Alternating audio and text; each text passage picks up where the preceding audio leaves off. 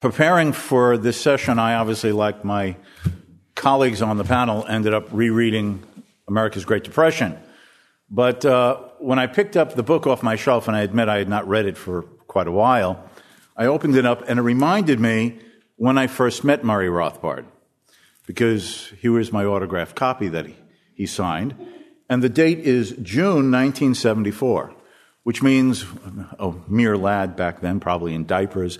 Uh, I had taken my copy to that first Austrian economics conference in South Royalton, Vermont, that had been organized by uh, the Institute for Humane Studies. And uh, it made me remember uh, my first reaction when I met Murray. Now, I, I, I, was an undergraduate in California. He's in New York. I've never met him. I only know him through his works and, you know, the occasional photo on the inside of a dust jacket of a book. In my mind, my picture of Murray Rothbard from just reading him, he was tall, very thin, and unbelievably serious. So I arrive at South Royalton, Vermont, and I'm, you know, people starting arrive, and I'm looking around for Murray Rothbard, and there's this group of people, of which I think probably Joe was one, because that was the first time Joe and I met uh, around this short, kind of rotund, roly poly guy who's just laughing and cackling. And I'm thinking, who's this? Let me introduce you to Murray Rothbard. So that's how I first met Murray. And uh, um, it was that shows that, that, that, that, expectations can often be frustrated by reality. But uh, that was obviously a memorable event in meeting Rothbard and all these other uh, scattered Austrian economists, including others who were on this panel too. Roger Garrison, I met there for the first time. Um, this book, as already some of uh, my colleagues on this panel have said, is an important book. And for some of the following reasons, let me suggest. Uh, as was already pointed out, we need to remember that when Rothbard's America's Great Depression came out, what is now 50 years ago in 1963, the economics profession was dominated by the ideas of John Maynard Keynes and the Keynesian Revolution. Indeed, for most economists at that time, Rothbard's argument in this book was unintelligible. Indeed, that comes out very clear if you go back to the economics journals of 1963, 1964, and you look up and find the only handful of reviews that were done of the book in the scholarly journals of the time. Uh, they don't understand the historical and intellectual context out of which uh, Murray is developing this argument, the Austrian tradition, especially out of, out of Mises, but also Hayek, obviously, in terms of the business cycle. Uh, they don't understand the conceptual framework of a microeconomics, of understanding macro problems at all. And in fact, they basically reject it as uh, theoretically uh, ununderstandable, historically clearly false, and therefore no economics at all. This was due to the fact that for the economics profession at that time, they were obsessed with and focused on macroeconomic aggregates of total employment, total output, the general price level. And Rothbard's attention to a microeconomics monetary process analysis seem totally irrelevant and misplaced in the context of their sense that the analytical schema to understand economy wide fluctuations had to be the aggregates that had been developed through aggregate demand, aggregate supply in Keynes's work. These were the tools that were necessary for any serious analysis. Now, in this general sense, one, one thing that Rothbard can be uh, credited for is that his book can be considered an early contribution to the search for what has become to be known in macroeconomics as the search for microeconomic foundations of macroeconomic phenomena.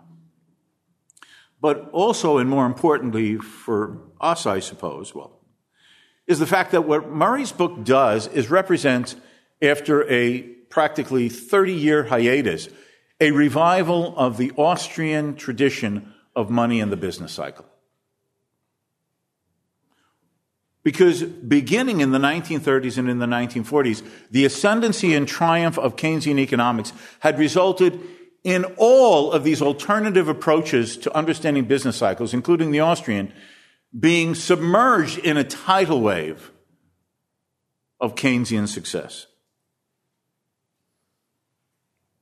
Now, one of the tragedies, in a sense, of, of, of Rothbard having to do this is that all of what he presents in this book was already clearly explained and analyzed by that earlier generation of Austrian economists. It was Mises and Hayek who, in the 1920s and then in the 1930s, who were presenting this case of understanding how distortions of interest rates through monetary expansion brought about an imbalance and a disequilibrium in the relationships between savings and investment, and that this would set in motion a series of sequences of events over time that would inevitably lead to a downturn that would require a correction. Furthermore, it wasn't, and this is too lost, and Rothbard refers to some of these other people, but in fact, one uh, forgets the extent to which this Austrian approach had dominance in one segment of the economics profession and was taken with unbelievable level of legitimacy and seriousness.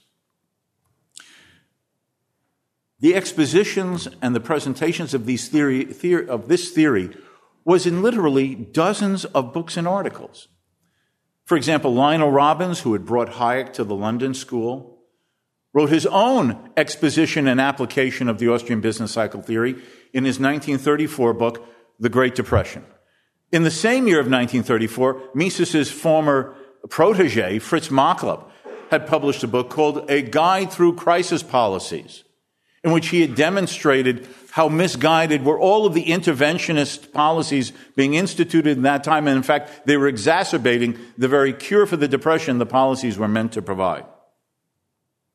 Also in 1934, one of the most famous economists of that time, a Cambridge University economist, Arthur Pigou, came to give a series of lectures at the London School of Economics with Mises and Lionel, uh, excuse me, Hayek and Lionel Robbins in the audience.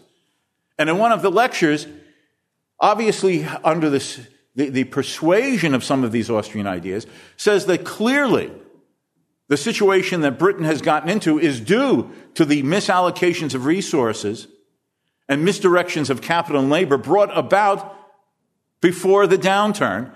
And he even says in this lecture following the Austrians that it might very well be the most effective way to bring about a correction and a rebalance to experience a deflationary decline in prices and wages to find their appropriate equilibrium levels. We also find in the Britain of that time a left wing branch of Austrian monetary theory. Hugh Gaitskell, EFM Durbin, who after the Second World War became leaders of the British Labour Party, were themselves writing articles or books in the early 1930s applying Hayek's ideas to understand what had happened in generating the business cycle and to undermine what they viewed as the economic heretics who are saying that, well, the solution is just increased demand. Now, perversely, their solution was to say, you see, this is the instability in the current monetary system. The solution is nationalization of business and banks.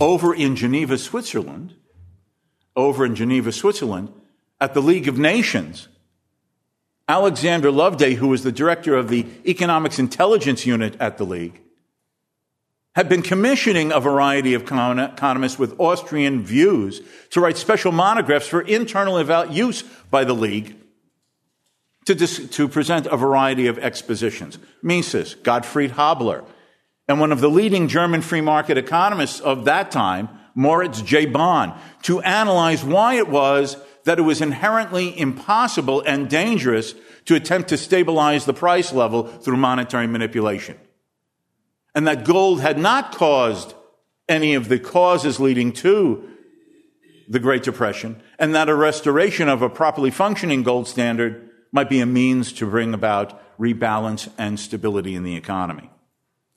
Over here in the United States, And Rothbard, of course, refers to him. Benjamin Anderson, the senior economic analyst for Chase Bank in the 1920s and early 30s, was grinding out Chase bulletins every other month or every once every three months from the beginning of the 1920s, mid, mid 1920s on the dangers of price stabilization and Fed credit expansion. And perhaps less well known is that in 1932, Aaron Director, who later became the brother-in-law of Milton Friedman, did a brief monograph on unemployment in which the analytical framework that he refers to as an explanation of how the unemployment has been created is in fact a two-page exposition and summary of Hayek's own argument. This is the lost tradition that Rothbard was representing at this time. The one other element I would just briefly point out is that Rothbard was also explaining the role historically and the policy importance of a gold standard. That the gold standard, however imperfectly, had acted as a limit and a check on the government's ability to expand the money supply, and how central banks, being in charge of the gold standards of that time, including the American Central Bank, of the Federal Reserve, had weakened the ability of the rules of the gold standard to prevent the monetary expansion and price distortions that set in motion the inevitability of the Great Depression. And of course, also in the book, one finds already Rothbard referring to something that has become a controversy among many Austrians in, today in monetary theory. And that is how should a competitive free banking system work? Fraction reserves or 100% banking, 100% reserve banking. But let me suggest this.